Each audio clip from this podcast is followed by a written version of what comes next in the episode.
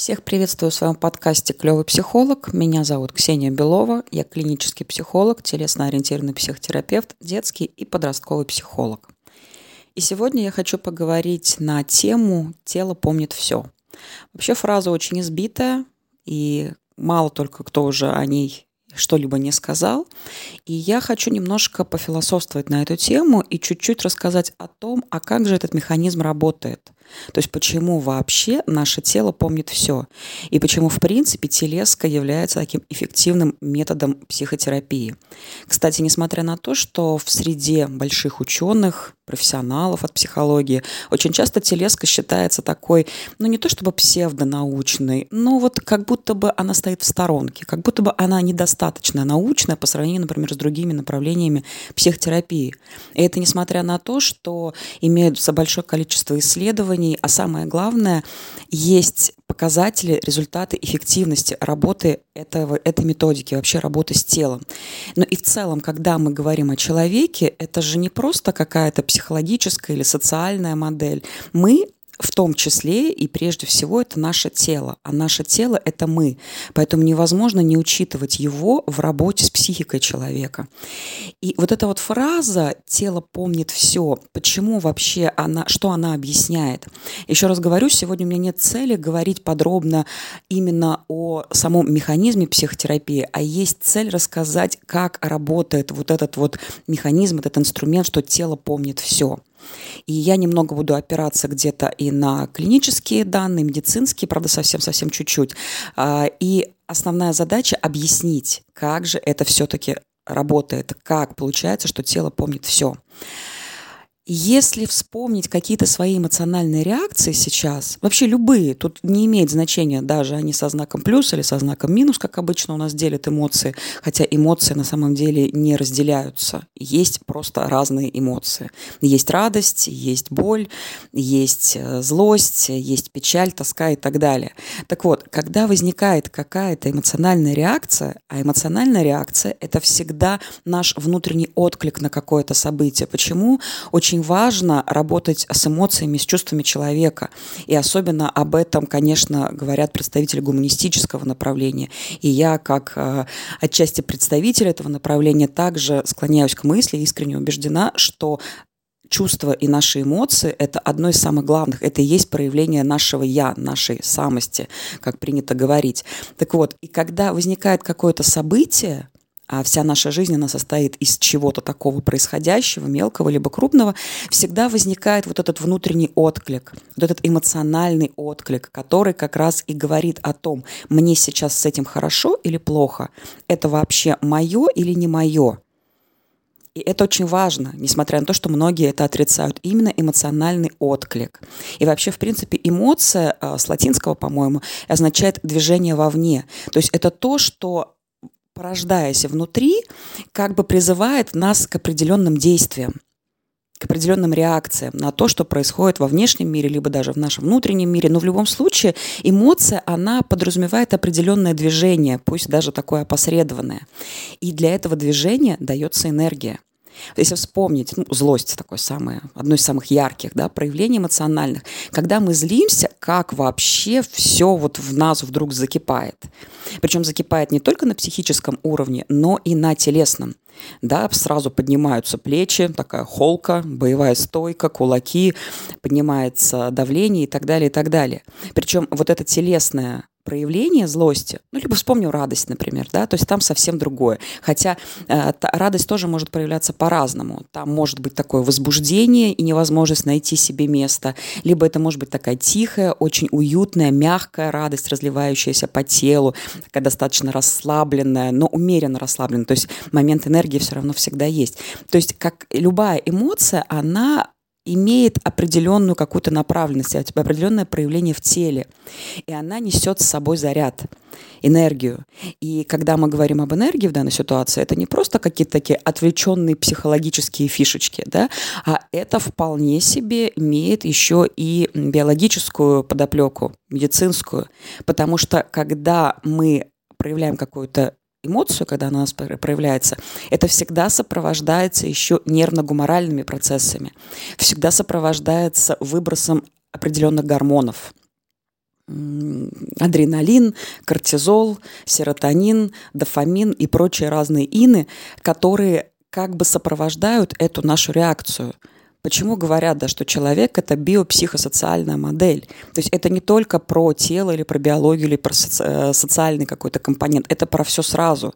Поэтому, когда у нас поднимается определенная энергия, как реакция эмоциональная, это еще связано и с чистой биологией, то есть с гормонами. И если, например, в ответ на какие-то яркие эмоции, особенно яркие, Хотя даже если эмоции не очень ярко выражены, все равно это имеет значение. Так вот, если на какие-то яркие поднявшиеся эмоции, например, на эмоцию злости, человек из раза в раз никак не реализует это чувство, никак его не проявляет. А еще раз говорю, что эмоция в переводе означает движение вовне. То есть у него уже все готово. Телесно он весь такой вот настроенный, да, у него много энергии. Вообще, в принципе, очень часто э, злость, энергия злости – это энергия действия. Не зря это вот «бей или беги» гуморально, то есть гормонально у него тоже все подготовлено, а он хлоп и зажался хлоп и зажался. Ну, в силу разных установок, да, потому что нельзя, потому что тут же дали по голове, как бы он успокоился. И вот когда из раза в раз происходит вот это вот зажатие, не проявление этой эмоции, она же никуда не девается. Да, естественно, если это происходит э, не часто, а так иногда от случая к случаю, это в теле не будет иметь какого-то большого отпечатка. Ну, слава богу, наша психика так устроена, что для всего нужно время. Но в то же самое время, если что-то сформировалось на протяжении длительного периода, потом снова требуется время, чтобы с этим что-то сделать, чтобы это как-то изменить. Но тем не менее, если на постоянной основе глушатся эмоции, а чаще всего, если глушится одна эмоция, то глушатся и другие. То есть если человек приглушает злость, чаще всего он приглушает радость. Опять-таки так устроена наша психика. И вот у него возникает злость, он ее в тело загнал, да, он ее никак не выразил. У него возникает злость, он ее снова в тело загнал, никак не выразил. В конце концов, вот такая привычка как бы не проявлять злость Неважно, чем она в этой ситуации объясняется. Могут быть очень логические, действительно сознательные, самое главное, абсолютно такие трезвые объяснения, почему невозможно вы, проявить злость. Особенно, например, это касается э, ребенка при взаимодействии со взрослыми. Очень часто он не может реагировать на злость взрослого своей злостью, ну, потому что это элементарно небезопасно. И вот в какой-то момент становится нормой, что чувство не проявляется.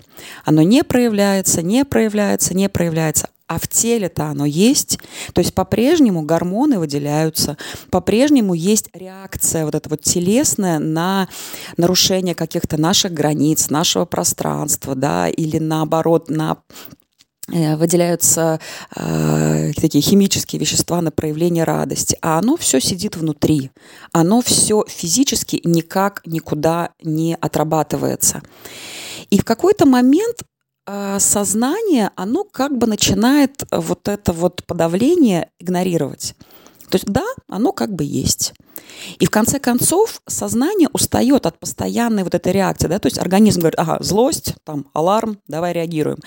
Человек не реагирует. Злость, аларм, человек не реагирует. И в какой-то момент уже в сознании этого как бы становится меньше. То есть да, вроде как вот я злюсь. Но эти реакции уже становятся очень сильно э, такими размытыми. Или тут наступает момент, когда, ну, когда все-таки есть желание реагировать, но нет возможности, тогда вступают э, в дело всевозможные психологические защиты. То есть об этом я тоже сейчас не буду говорить. То есть когда человек, например, понимает, что да, он злится, ну, не то чтобы понимает, но как-то где-то у него эта мысль есть. Но вместо того, чтобы, например, пойти на этот контакт, на какое-то разрешение конфликтной ситуации, на проявление злости, он идет и грызет орехи, например да, и тут как бы привет нарушение пищевого поведения. Это только один из примеров. На самом деле таких защит, да, и деструктивных копинг-стратегий, деструктивных э, стратегий совладания с тяжелыми ситуациями, их, их много. Вот, это пищевые нарушения лишь одно из них. Так вот, и в какой-то момент говорю, вот эта вот злость, она становится такой фоновой. Она вроде как там где-то есть, ярко не проявляется, и для того, чтобы вообще не зудела, как муха, психика придумывает какие-то э, защиты психологические. Но еще более сложная ситуация, когда это в принципе уходит из сознания. И это, опять-таки, может происходить по нескольким причинам. И одна из причин – это когда то это постоянная да, невозможность. То есть эмоция, энергия все время выделяется, а реакции нету, реакции нету. И в какой-то момент э, сознание понимает, а мне это зачем? Ну, я сейчас очень сильно утрирую, да, то есть это не так работает, но тем не менее, это уходит куда-то это просто уходит из сознательной области. То есть тело по-прежнему все это хранит, а в сознании этого нет. И самое опасное в том, что эмоции-то они все равно пробиваются. То есть, несмотря ни на что, даже если этого нет в сознании, если этого нет в памяти, и кажется, вроде даже нет этого в проявлениях каких-то телесных, оно все равно есть. Потому что если гормон выделяется для злости в ответ на какое-то событие, он никуда не девается. И вот тогда вот эти эмоции, они все равно начинают там где-то откуда-то постукивать. Отсюда э, очень много таких запросов и проблем э, с осознаванием, а что со мной происходит? Я не понимаю, почему у меня тревога, например, да? А тревога очень часто это такая ширма, под которой кроются другие эмоции. Или когда человек, например, не понимает, почему его вдруг накрывает, или почему вдруг у него возникает какая-то очень яркая агрессивная реакция. То есть откуда это? А это вот как раз те самые случаи, когда как бы коробочка полна, и все-таки где-то да, пропускает ну, в том числе телесно. Можно сказать, что, сказать, шарик как будто бы задувается. Потом снова защиты восстанавливаются, еще на какое-то время хватает. Или не восстанавливаются – потому что очень часто э, в итоге это приводит к каким-то действительно таким проявленным ну, телесных дисфункциям, что ли. То есть я сейчас даже говорю не про психосоматику, я говорю именно о э, телесных проявлениях, телесных реакциях на те или иные наши какие-то проживания, чувства в ответ на какие-то события. Поэтому, кстати, э, телеска и работает, что даже в тех случаях, когда невозможна проработка вербальным способом, даже когда у человека есть в сознании, да, что вот я сейчас злюсь, но я подавляю, но сколько бы ты ни работал с человеком, вербально не работает, а через тело можно зайти.